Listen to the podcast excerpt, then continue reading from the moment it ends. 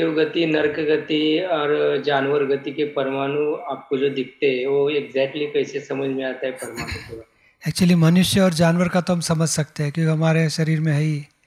देवगति के परमाणु कपूर जैसे रहते हैं। एकदम कपूर जैसे यानी वैक्रिय शरीर रहता है, जो भी रूप धारण कर सके चेंज भाव हुआ, उतना रूप मिल जाता है, और लाइट वेट रहता है ऐसे। और नर्क गति के परमाणु मर्क्यूरी जैसे, पारा जैसे इतने हेवी रहते हैं और उसको काट दिया तो वेदना काटने की सब वेदना भुगतनी पड़ती है और वापस ज्वाइंट हो जाता है। टुकड़े होके टुकड़े नहीं रहेंगे वापस एक होके शरीर हो जाता है।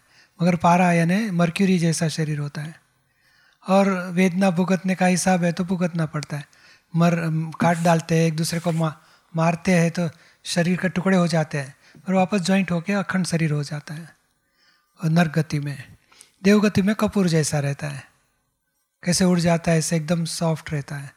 और मनुष्य में ये उदय वाला औदारिक शरीर बोला जाता है। खाना खाता है संडा जाना पड़ता है।